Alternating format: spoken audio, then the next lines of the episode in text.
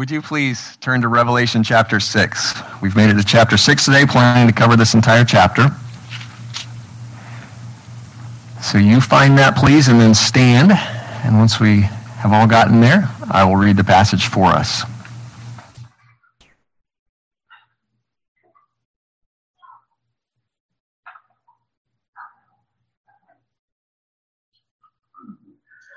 Revelation 6, starting in verse 1. Now I saw when the Lamb opened one of the seals, and I heard one of the four living creatures saying with a loud voice like thunder, Come and see. And I looked, and behold, a white horse. And he who sat on it had a bow, and a crown was given to him. And he went out conquering and to conquer. When he opened the second seal, I heard the second living creature saying, Come and see and another horse, fiery red, went out. And it was granted to the one who sat on it to take peace from the earth, and that people should kill one another. And there was given to him a great sword. When he opened the third seal, I heard the third living creature say, Come and see. And I looked, and behold, a black horse. And he who sat on it had a pair of scales in his hand. And I heard a voice in the midst of the four living creatures saying, A quart of wheat for a denarius, and three quarts of barley for a denarius, and do not harm the oil and the wine. When he opened the fourth seal, I heard the voice of the fourth living creature saying, Come and see. And I looked, and behold, a pale horse. And the name of him who sat on it was Death, and Hades followed him and power was given to them over a fourth of the earth to kill with sword, with hunger, with death, and by the beasts of the earth. When he opened the fifth seal, I saw under the altar the souls of those who had been slain for the word of God and for the testimony which they held. And they cried with a loud voice, saying, How long, O Lord, holy and true, until you judge and avenge our blood on those who dwell on the earth?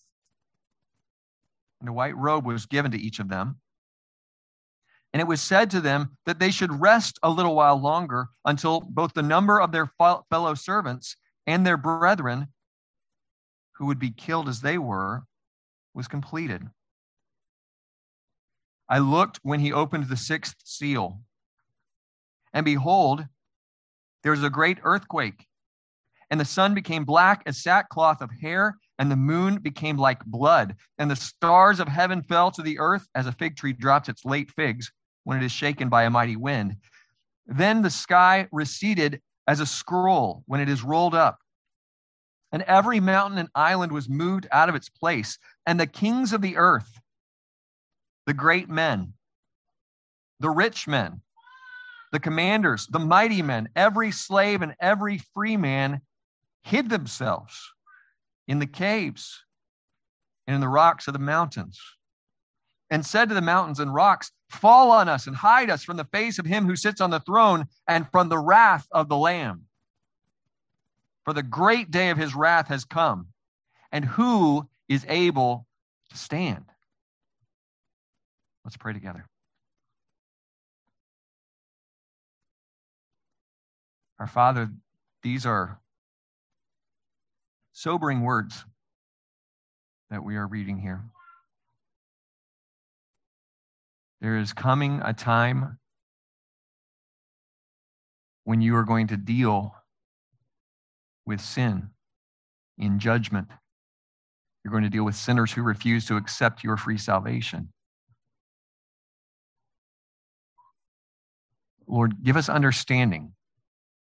Some of these are very strange ideas to us, difficult, I'm sure, for John to write, and difficult for us to envision. And yet, Lord, you've given this to us for our good, for reproof, for instruction, for correction, Lord, that we would be thoroughly equipped to do your will and to do your work. So, Father, we ask that you would give us understanding this morning, that your Holy Spirit would speak through me and that your Holy Spirit would teach us your word. May we understand exactly what you want us to this morning. And would you show us exactly how you want us to apply this to our lives today? Lord, if there's anyone here in this room or anyone who is listening or watching online who does not know you as Savior, who has not come to the Lamb for salvation, may this be the day of salvation. Have your will in our midst, we pray in Jesus' name. Amen. Thank you. You may be seated. As I'm sure you're aware, this weekend marks the 20th anniversary of the 9 11 terrorist attack. And you've probably seen it online or watched the news, heard the news. It's been a sobering weekend. I'm sure you've experienced many emotions as I have. Probably anyone in the room over the age of, let's say, 25 could tell us where you were and what you were doing when you heard about the first airplane or whichever airplane you heard about in the process. When you first heard that news, you could probably tell us where you were, what you were doing, and what you did the rest of that day. Because it's etched in your memory. But I have a different question that I'd like for us to consider this morning as we start out. Not where were you 20 years ago, but rather where will you be when the events of Revelation 6 take place? Are you going to be in heaven watching these events from a heavenly perspective, the way John was getting to do here? Or are you going to be on the earth with unbelievers who are enduring these judgments? We have seen in the last two studies, chapters four and five, worship taking place in heaven. That is the theme of those chapters worship of God the Creator, worship of the Lamb, our Redeemer, but now the focus shifts. And beginning in chapter 6, the word is wrath. We see it at the end of this chapter the wrath of the Lamb.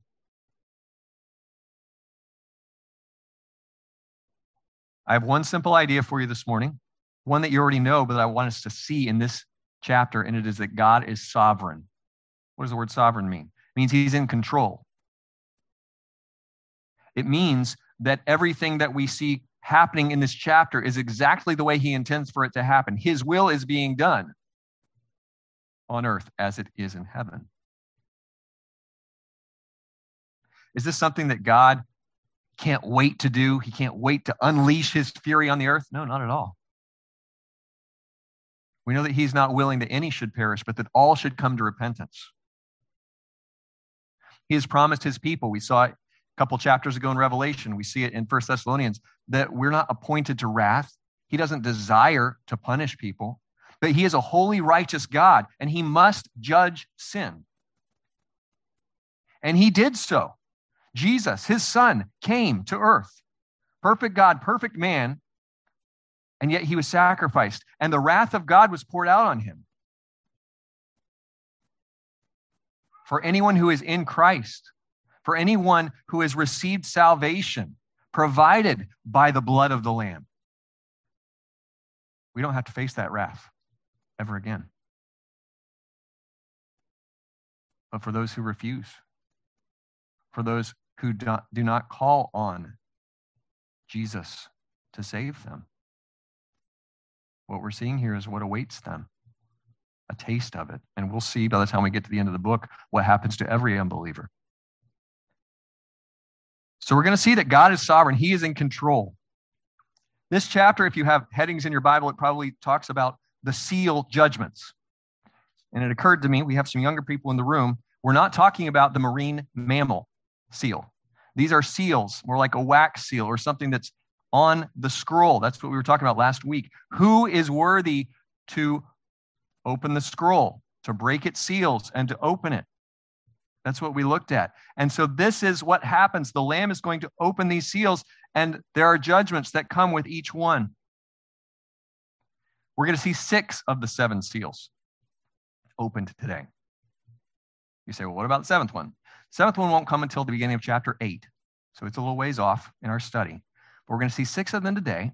And the first four, if you've ever heard of the four horsemen of the apocalypse, that comes from this passage that we're about to deal with. Go back with me to verse one.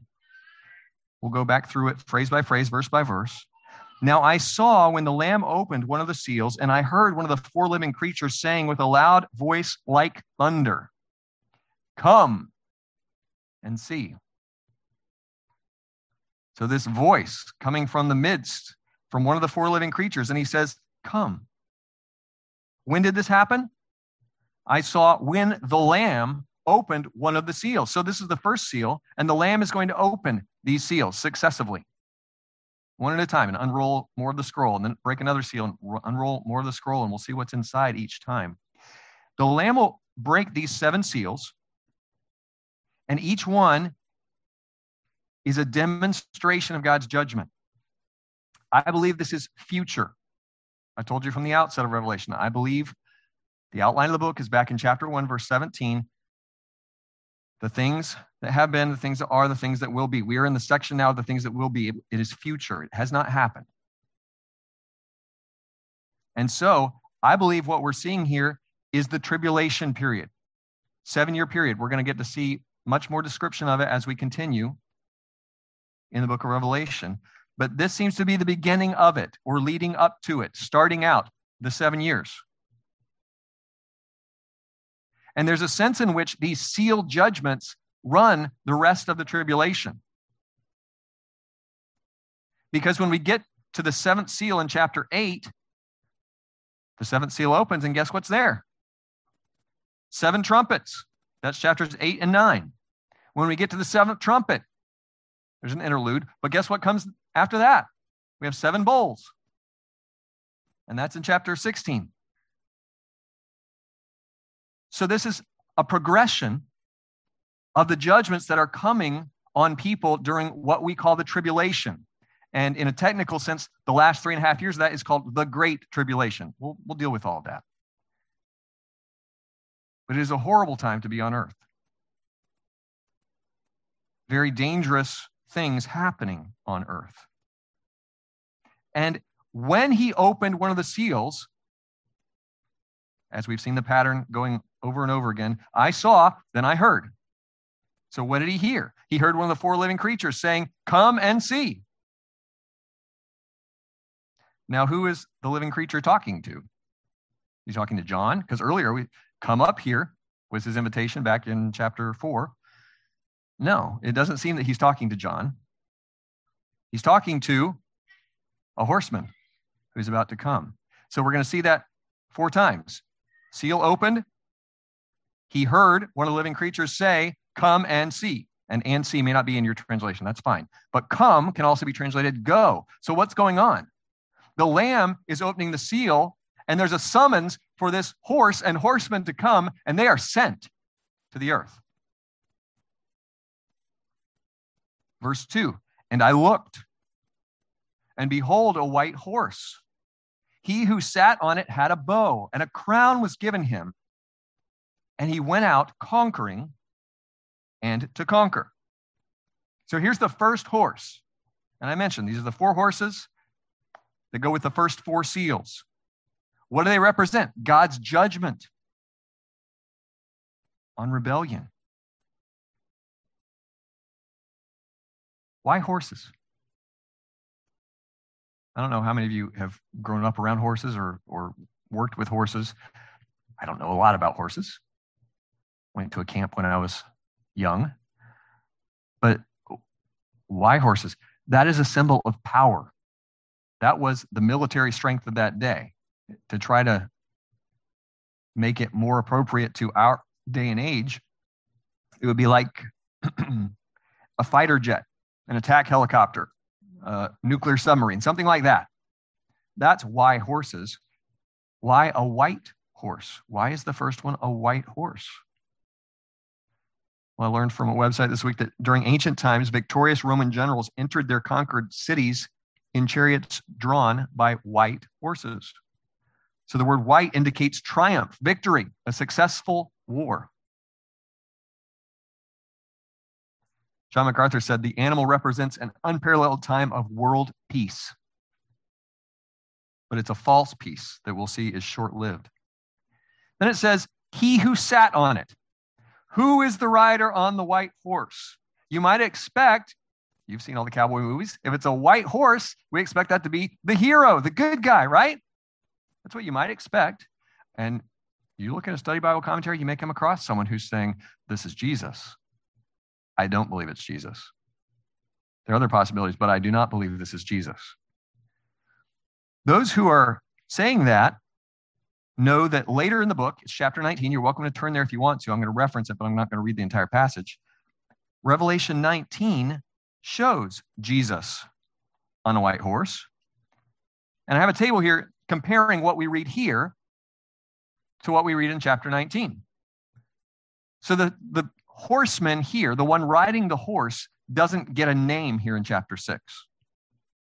He's unnamed. But when we get to chapter 19, he's called faithful and true. He's called the Word of God. He's called the King of Kings and Lord of Lords. There's no question that the person riding the white horse in 19 is Jesus. The weapon in chapter 6, where we are today, the weapon is a bow. There's no mention of arrows, which is interesting, but the weapon is a bow. When we get to chapter 19, we have a sharp, two edged sword, like we read in chapter 1, proceeding out of his mouth, that idea. So that's another difference. Both of them have at least one crown. That's similar, but it's a different word for crown. In chapter 6, the rider on the white horse is given a Stephanos. That is a temporary crown. That is the laurel wreath that, wreath that we think of for Olympic Games, that type of thing. So that's a temporary crown given to, meaning it didn't belong to him. It was given to him, is what it says there. What about in chapter 19? Jesus has many crowns, different word, diadem is our English word. What is that? That is a royal crown. It doesn't have to be given to you, and it's not temporary. It is permanent of royalty. And then, who does the rider in chapter 6 hang out with? Who follows him? Who follows him? War, famine, and death are the other riders. What about chapter 19? Jesus is followed by armies dressed in white in heaven. So you see there are a few differences. There are actually several. You could dig out some more if you want to. I do not believe that Jesus is the rider of this horse in chapter 6. Next theory you're going to come across is it the Antichrist? And I'm going to say, maybe. Maybe. When we're trying to figure out what's literal and what's symbolic in Revelation, context is always the key, right? And I was looking at John Phillips' commentary this week and came across this statement that he made. The context provides the needed clue, for the Holy Spirit himself interprets the symbolism of the fourth horseman. We're not there yet. We'll get there in a few minutes. But the fourth horseman has a name. The fourth horseman is death. Now, do you know anybody named Death? Do you know any angels named Death? Careful there. You don't. We don't know any being in the universe named Death. And guess what? Hades is following hard on his heels. So the four horsemen of the apocalypse, therefore, are not persons, but personifications. They're symbols. And I believe that's probably the case. Like I said, I'm confident this is not Jesus. Could be the Antichrist. I think these are personifications, as we're going to see as we go through these. So I have a chart for you with that as well, showing the four horsemen. And we'll go through these verses as we get to them, but white, red, black, and pale. And I believe this first rider is a personification of false peace. Deceit is another thing that could go in that box. Lies.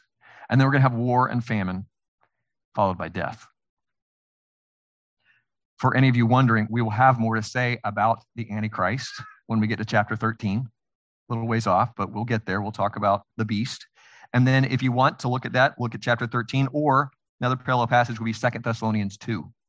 Second Thessalonians 2, 1 through 12. You'll read about the one to come, who is the Antichrist. So, I believe that the rider on the white horse is bringing a false peace, deceptive peace. And it's going to be temporary, it's not going to last. How do we know? Well, let's keep reading. Verse 3.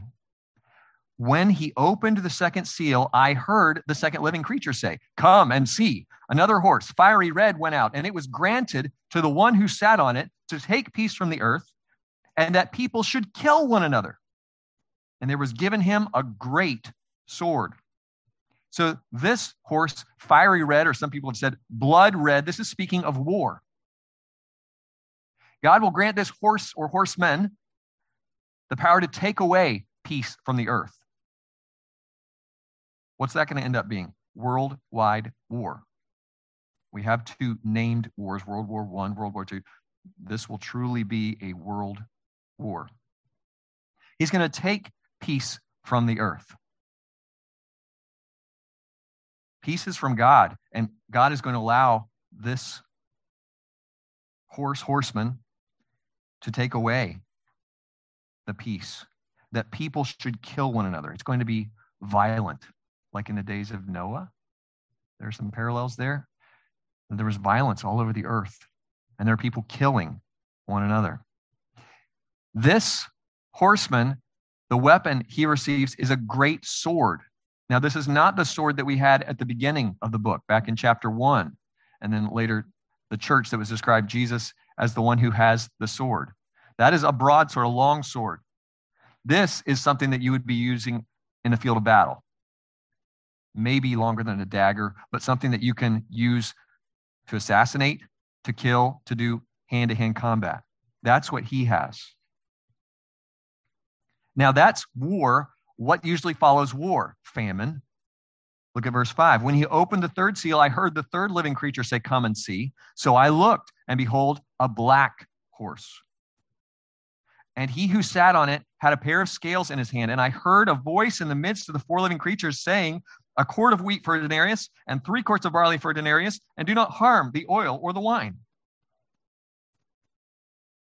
Black signifies famine. You can look this up on your own if you'd like, but Lamentations chapter 5, black is the color for famine. So, this world war is going to mess with the food supply, and also, so many people are going to be killed that farmers, workers are not going to be available, and it's going to result in shortages. Pair of scales is probably what you exactly what you pictured. It's a balance. It's how they measured mass at that time. So this is pointing to rationing. Leviticus 26 describes eating bread by weight. That doesn't mean you have really heavy bread. It means that there's a scarcity, that prices are very high. It's not a good thing. And it says a quart of wheat for a denarius. And you're saying, okay, a quart of wheat, I have no idea what that's going to translate to. Well, a quart of wheat is what was given to soldiers, for example. It was intended to be enough for one person to live on for one day. Some of you are aware of the denarius, a silver coin in the Roman Empire. That was a day's wage for a laborer. Normally, in normal circumstances, purchasing power looked like this eight measures of wheat or 24 of barley.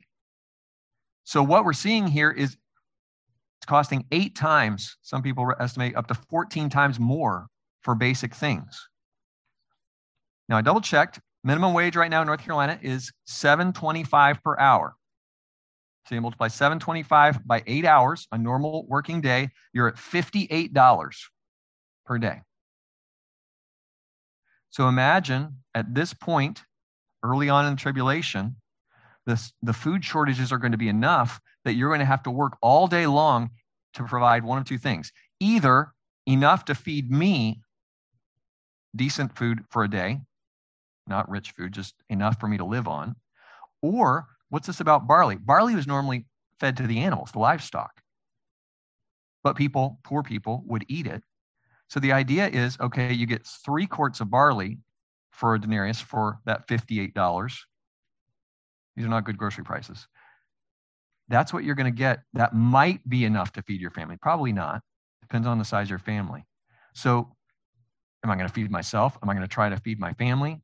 Forget any livestock that they had. Don't have anything left over for them. And what about the oil and wine? There's some different theories there. Normally, those products were more luxury items, people that the things that wealthy people could afford. So it may be saying that at this point in the tribulation, early on, these food shortages are not going to affect those with money. That disparity throughout time between rich and poor could be. At the very least, it's saying that these other items that would normally be staples are not going to be affected yet because we're going to see later that there are other there's locusts and other famines and other other influences as we get further into these parts of the tribulation. I'm in verse 7 fourth seal. When he opened the fourth seal i heard the voice of the fourth living creature saying come and see and i looked and behold a pale horse. And the name of him who sat on it was death and hades followed with him. And power was given to them over a fourth of the earth to kill with sword, with hunger, with death, and with the beasts of the earth. Pale is the way many of your translations are going to have it. That's what we have here in the New King James. Some will say pale green, some will say ashen.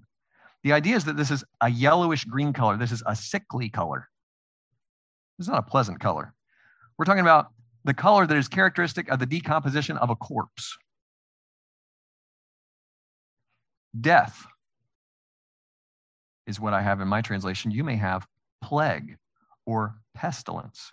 So, this is probably the plague or pestilence that will follow the war and famine. It all goes together. Vernon McGee said during the tribulation, death will be unbridled. It will run, ride unbridled. And the Lord Jesus warned about this. There are many parallels. I'm going to leave them to you rather than take time this morning. But Matthew 24, there are a lot of parallels between Matthew 24 and what we're seeing here in Revelation chapter 6. Here's what Jesus said in verse 22 of that chapter. And unless those days were shortened, no flesh would be saved. But for the elect's sake, those days will be shortened. Is this kind of heavy so far? It's really heavy. It's been a delightful week to study. But here's the good news there is good news in this, all right? The good news is that death is ultimately going to be destroyed. Let's not forget that. Death will be defeated. Again, Vernon McGee. At the great white throne judgment, death will be finally destroyed. And this is confirmed by Paul, who wrote, The last enemy that will be destroyed is death. John writes later in chapter 21 of this book, And God shall wipe away all tears from their eyes, and there shall be no more death, neither sorrow, nor crying, neither shall there be any more pain, for the former things are passed away. I look forward to that day. But that day isn't the day that we're studying right now. What about Hades? What is Hades? We talked about it a few weeks ago. It's the place of the dead. So, what's going on here is that they are working together. Hades is his sidekick, I guess. Death claims the body, while Hades claims the soul of the dead. And it says that power was given to them over a fourth of the earth, 25% of the earth. Current population of the earth is approaching 8 billion. It's at 7.9, give or take. Their websites, you can see it going up. If, if you'll let me round that off and say it's 8 billion, then what's a fourth of that? Make it easy math. 2 billion with a B people. You say, I don't know how to fathom that number. I don't either, but maybe this will help. Take the entire population of North America. Take the entire population of South America. Take the entire population of Europe.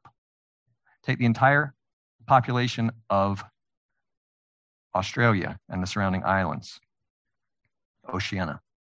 Combine them. Now you're approaching 2 billion. Gone. Now, I don't know how many people will be raptured because said before, I'll say again, I believe the rapture takes place prior to what we're reading here with these seals. So, however many believers there are alive at this time have been removed. But if you just take the entire population, we're talking about up to 2 billion people will die during this seal, this fourth seal. How does this happen? Well, power is given to them. You see, this is not in their control. This is God who is sovereign, who is in control of these things and meting out these judgments. And he's allowing these horsemen, riders, to receive these things. Because it says power was given to them to harm, to affect one fourth of the earth. Earlier, we saw in verse 2 the word given. In verse 4, the word given. In verse 4, the word granted. These things are being allowed to go through. David Guzik said, though all hell breaks loose on earth, God is very much in control. He still holds the scroll and still opens the seals. How are the people dying? This unfathomable number of people dying it says to kill with sword, with hunger, with death, and by the beasts of the earth. Well, we understand the sword, that's war. We've talked about that. We understand hunger, and we've already talked about famine. Death is an interesting phrase. To be killed with death. Don't we all get killed with death? Well, that's that word for pestilence. Same word we talked about a few minutes ago. So, pestilence and by the beasts of the earth. That's the one I can't tell you for sure which one it is. So I'm going to tell you the three most common theories. Could be actual wild animals because there's famine. There's not the normal stuff for them to eat. So they may be more prone to attacking humans. That could be it. Every other time this word beast is used, as we're going to see it throughout the rest of the book, it's talking about, for example, the Antichrist or the false prophet. So it may be talking about the world leaders, whether those specific leaders or not. And then a third possibility is pandemic plagues. And this author said flu, bird flu, AIDS, Ebola. Now, if I had preached this two years ago, how many of you all would think anything of a pandemic? We wouldn't. But living through this one, we're aware how easily these things can happen. And yes, that people will die. In this case, a very contagious one, if that's what's being said. Now, there are two responses that we're going to see in the rest of this chapter. Two responses to these first four seals. One response is in heaven, and it's those who've been martyred. And then we're going to see the response of the people back on earth. So for the moment, we're shifting in verse 9 back to heaven. When he opened the fifth seal, I saw under the altar the souls of those who had been slain for the word of God and for the testimony which they held. And they cried with a loud voice, saying, How long, O Lord, holy and true, until you judge and avenge our blood on those who dwell on the earth?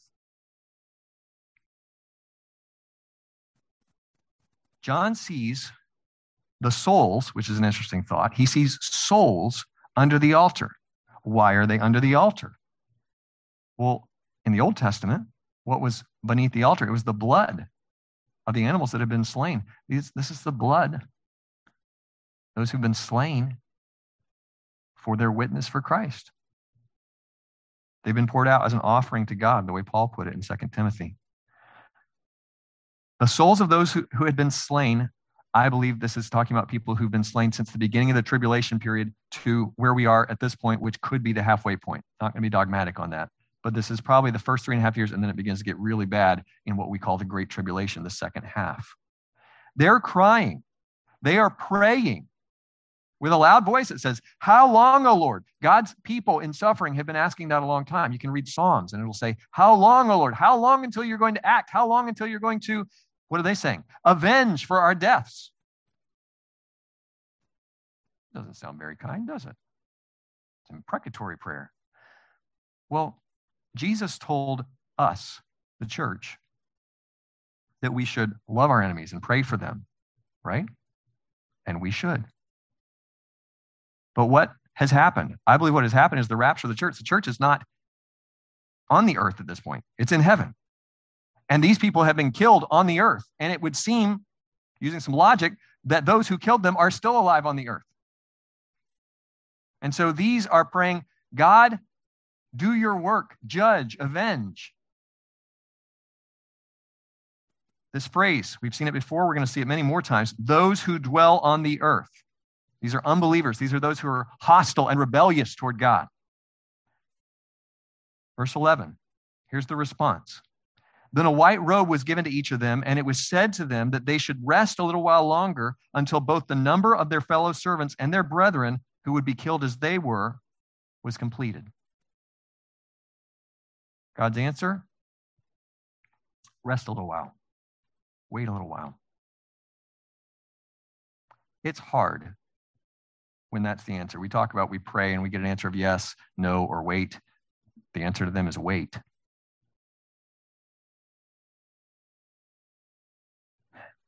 Daniel Akin put in his commentary at this point that God's delay does not mean he does not know. It does not mean that he does not care. He knows and he cares. So rest. Justice has been determined and justice will be done. Now, nobody in this room is facing martyrdom today. Most of us aren't facing much in the way of persecution yet. But many, if not all of us, are facing some sort of trial or test. And the application is the same trust, rest, know that He will do His perfect will in His perfect time. How long for them? Until both the number of their fellow servants and their brethren, who would be killed as they were, was completed. Now, if you have a translation that italicizes the words that aren't in the Greek manuscripts, the texts that we have, then you notice the number of is italicized and were toward the end is italicized. So there are two possibilities for this meaning. It could be that there is a specific number of people who are going to be martyred, and God knows that number, and at that point, He that will be the end, and He will judge. Could be. It's also possible that it's not a number involved, but rather, what does it mean when the Bible says complete, fulfilled, perfected? That these who are bearing witness for me, because that's what the word martyr means, those who are bearing witness for me in this tribulation, they will be perfected. And I will rescue them when it is time or I will deliver them when it is time. Did any of you wonder where these believers come from? Because I said the church has been raptured. So, how, who are these believers who are being martyred? Well, there will be people who are saved during the tribulation. We won't call them the church, but there will be tribulation saints, is what we most commonly call them. And they will have a very difficult time. We'll get to talk more of them in, in the weeks to come. But there are those who are saved. How are they going to get saved? Because who's around to witness to them? Well, God has a way to get his word out. Bibles are not going to be raptured. So people will be able to see, think of all the options on the internet right now. People looking for the truth are going to be able to find the truth. And the Holy Spirit can speak to them in the same way that he does to us. That's a possibility. We're going to read next in the next chapter about the 144,000 witnesses. Later on, think chapter 11, we're going to read about the two witnesses. And then, before it's all said and done, there's that one angel who gets to fly through heaven and he's announcing the gospel. So God can get his word out and he will, and there will be people saved during this time period. Verse 12 I looked when he opened the sixth seal, last seal for today, and behold, there was a great earthquake. And the sun became black as sackcloth of hair, and the moon became like blood, and the stars of heaven fell to the earth, as a fig tree drops its late figs when it is shaken by a mighty wind. Then the sky receded as a scroll when it is rolled up, and every mountain and island was moved out of its place.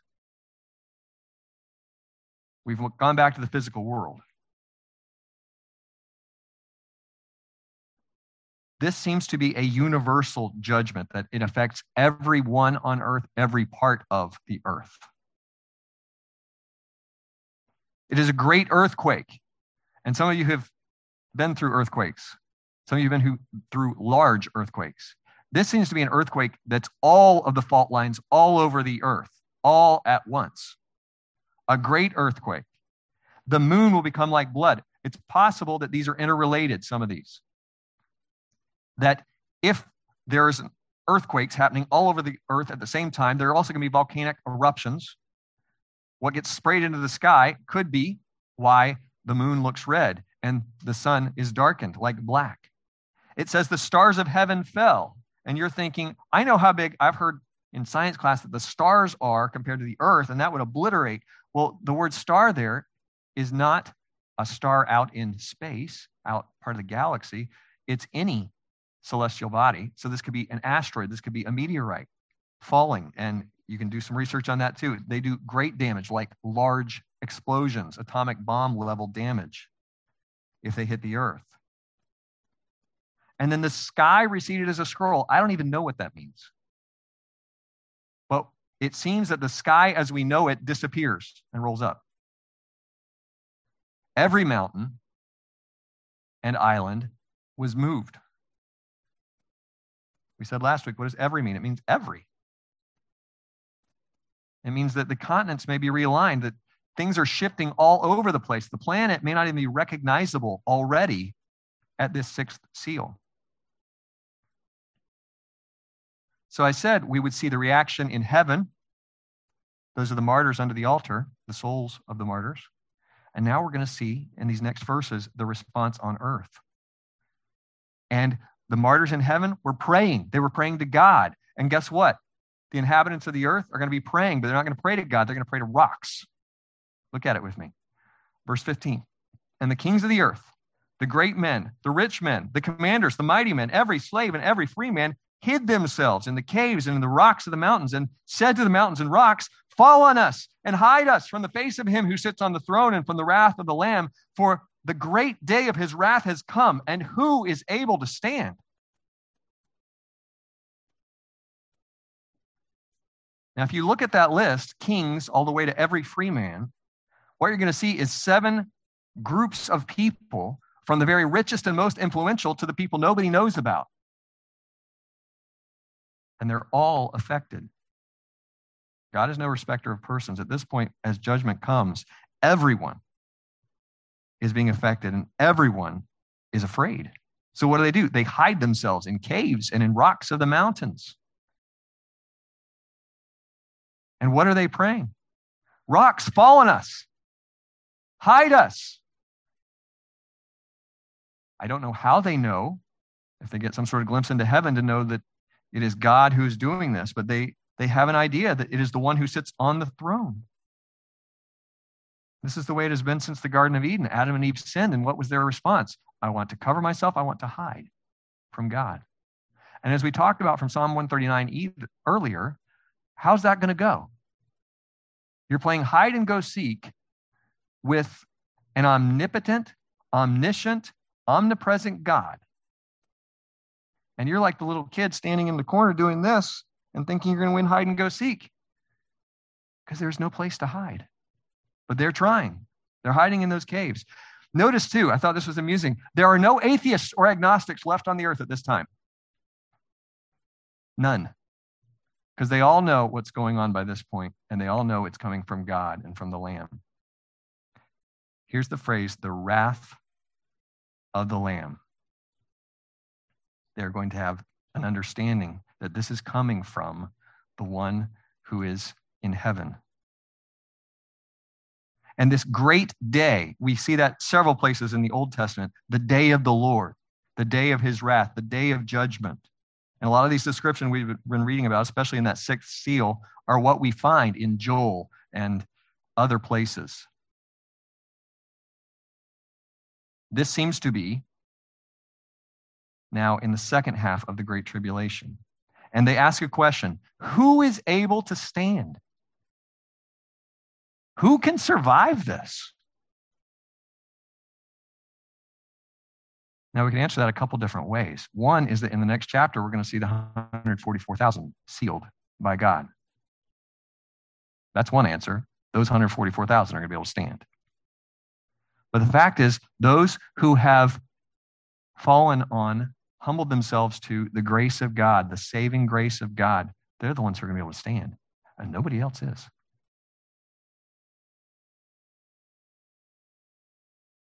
What is the main point of this chapter? as simple as it may sound, I believe it is that God is sovereign.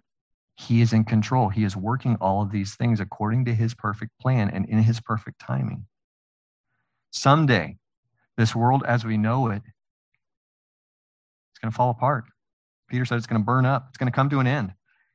And his perfect plan and his perfect will is going to be accomplished his way at that time. I asked at the beginning of the sermon, where will you be when these seals are broken and this scroll is unrolled and these judgments come? Are you going to be in heaven? Are you going to be with Jesus? Are you going to be observing these things take place? Or are you going to be in the midst of all that? Because you've refused to call on Jesus, the Lamb, to save you. We have an option.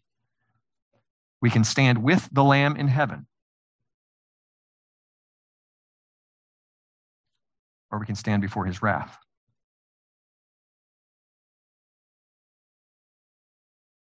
If you're here this morning or you're joining us online, have you sought salvation in this Lamb of God who takes away the sin of the world? You say, I don't know how to do that.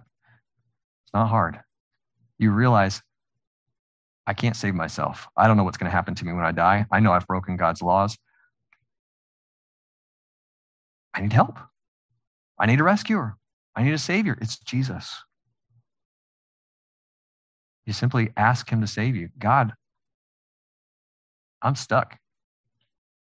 I need your help. I cannot do this on my own. Would you save me? Would you save me from my sin? Would you save me and give me your eternal life? And He will. He promises to in His Word. You can run to Him today. Believers, is this real to you? Does this just seem like sci fi?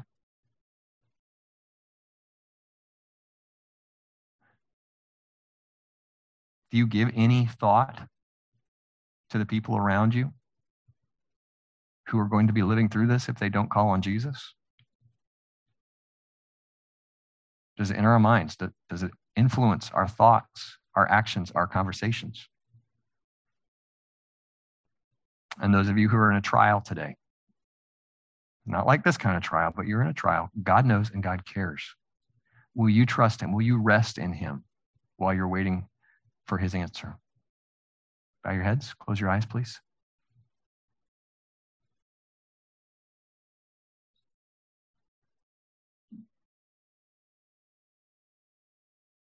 Our Lord and God, when we look around us at the mess our current world is in and read of the things in this chapter of how bad it's going to get, it's very comforting for us to know that there is one seated on the throne.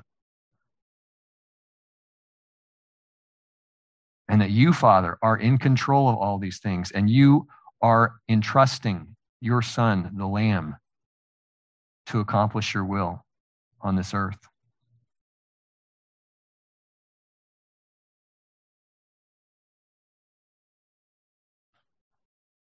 Lord, may there be enough fear in this chapter we've been studying together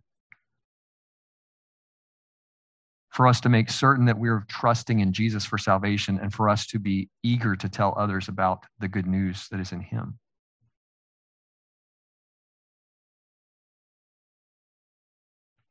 But may our only real fear be you. The one who created everything, the one who redeemed all those who will come to you, the one who is currently sustaining everything and holding it all together and the one who does all things well.